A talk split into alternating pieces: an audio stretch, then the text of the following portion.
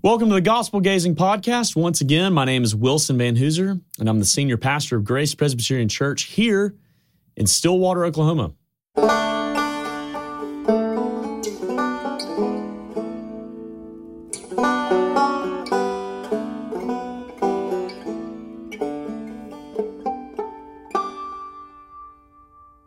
What's in a name? This famous line from William Shakespeare in his obviously very famous work, Romeo and Juliet, has echoed throughout the centuries. What's in a name? Names cause us to buy certain products or refuse to buy certain products. Names can cause two strangers to quickly unite, or it can cause two friends to quickly fall apart. Our names go before us, they, they seem to travel to the people even before we get there. It's interesting why we even have names. In Genesis 1 3 through 5, we, we find the very first instance of anything or anyone being named. We read here, it says, And God said, Let there be light. And there was light. And God saw that the light was good, and God called, God separated the light from the darkness. God, here it is, he called the light day and he called the darkness night. So he's naming them. He named the light and the darkness, he, he labeled them. And when he's doing that, he's giving it its purpose. Names, they also help us remember someone or remember something. Whenever we are named, it brings about a response.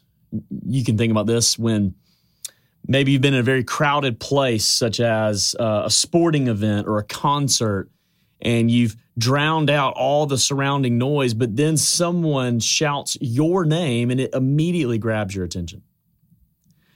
Well, names are clearly very important, and there's a reason why God reveals his name to us. And he does so so that we would call upon him, so that he, he would respond to us. What's actually very fascinating is that we need to remember God did not have to tell us his name. God is sovereignly taking the initiative in a very intimate action to reveal his name to us. And he doesn't just reveal one name, but he reveals many names that he has. That's actually what we're going to do all season. We're going to look at the different names of God and and by knowing the different names of God, we're going to learn what it's like for us to relate to him and how he relates to us. We see the importance of God's name even in the third commandment. God says in Exodus 20 verse 7, "You shall not take the name of the Lord your God in vain." For the Lord will not hold him guiltless who takes his name in vain. Why so serious of a command? Because God wants us to think about him rightly. He, he wants us to relate to him rightly. He even wants us to know how he relates to us. So when we get his name wrong, we, we think and relate to him wrongly. This is why A.W. Tozer, the theologian of the 20th century, said, uh, What comes into our minds when we think about God is the most important thing about us. And the first name of God that we have is actually the very name God itself. God in Hebrew is the word El. Think about sometimes whenever you nickname or shorten the name Elizabeth, sometimes you say El. Well, El is the Hebrew word for God. It is the singular form of Elohim, uh, which means gods. El is a supernatural being who is the absolute sovereign. That's what it means in Hebrew. It's giving the picture of someone who is the creator of all things. He is the absolute ruler of all things. There is nothing outside of his control. El is the greatest imaginable being. That's what that word means.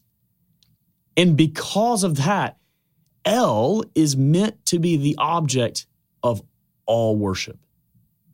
It's awesome. This word El is actually uh, what is going to be the prefix of a lot of the names of God that we'll look at this season.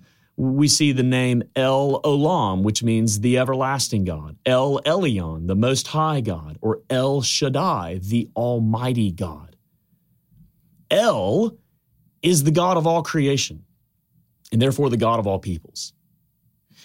Here's why that's important. Because El is God, we do not make him God. We either acknowledge him to be God or we blind our own eyes and we harden our own hearts to pretend like he is not God. But how does this change the way we relate to him? How in the world does this very name God change my relationship with him and how I view how he relates to me? Well, really, the most significant one is how I understand the gospel of grace. Because this is who Jesus is. Jesus, who is the Son, the second person of the Trinity, that everything that makes El, El is Jesus. Everything that makes God God is the Son. And when the Son takes on flesh, it's God in our flesh. In other words, Jesus, the, the one who was born of a virgin, who lived a perfect life, who was born underneath the law of God to redeem us from the law, he is El. What is so wild to think about is that El, in his very being, could not suffer. He, he, he, he cannot change. Therefore, he cannot increase to be better or decrease to be worse. He is always El. But here's the mystery somehow, some way, El took on flesh so that he could suffer in our place. The gospel of grace is seen already in the very name El. And when we realize that, that Jesus is El in our flesh, we realize the worth and value of everything that Jesus did. So when Jesus forgives my sins, he, he forgives them with an infinite and eternal worth, as it were. When Jesus imputes to me his righteousness, that righteousness is not merely the righteousness of the perfect man, it is the righteousness of the infinite and eternal one. What happens is that when I believe in Jesus, when I come in union with Jesus, now El, God, he sees me as if I were just as righteous and valuable as Jesus. That's amazing. But here's the second way it changes how we live. Because of Jesus, that means El is our God. He, he is not just our God, He is our friend. And I want you to ponder that for a second. Maybe even pause this just to think and pray about it. El, the sovereign one of all creation, is now your friend, which means he rules all things in your favor. Everything that is created has to submit to him.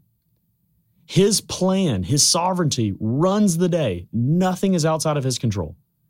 And that means that the more I trust that, I can go about my day in complete trust that no matter what happens, no matter how evil it might be, everything is in El's hands. And he knows how to reverse the curse in my life. Isn't that amazing? I think this really speaks to those of us who struggle with anxiety. And, and to be sure, there, there are many different influences to anxiety, but worship is always the most central influence. Maybe you're anxious because of what you see on the news or anxious because of where you think the world might be heading. You might be anxious about your children who are just starting school or maybe who've gone off to college. You might be anxious because you just started college. But do you know what's amazing? When you believe in Jesus, you have this God, El, who is always at your right hand. Psalm 16, verse 8 says, I have set the Lord always before me, and because he is at my right hand, I shall not be shaken. You don't always have to feel that way, but the ultimate reality is that that is your relationship with El. You cannot possibly be in greater hands because the hands that you are in, they move all time and all creation wherever he wants them to go.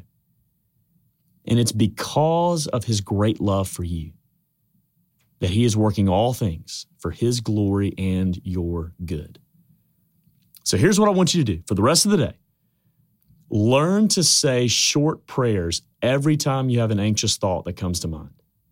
And even learn to pray this something like this My God and my King, teach me that you are El, the King of Kings and the Lord of Lords. Grant me more faith to trust that, that this situation is not outside of your control. And even if there might be lots of sin and suffering, my own or others in this, remind me that you are sovereignly working all things to reverse the curse of sin. Help me to trust you no matter what comes my way. What you need to know today, my friend, that above all, if you have Jesus as your Savior, you also have Jesus as your El. And everything, even when it appears most chaotic, everything is in His control.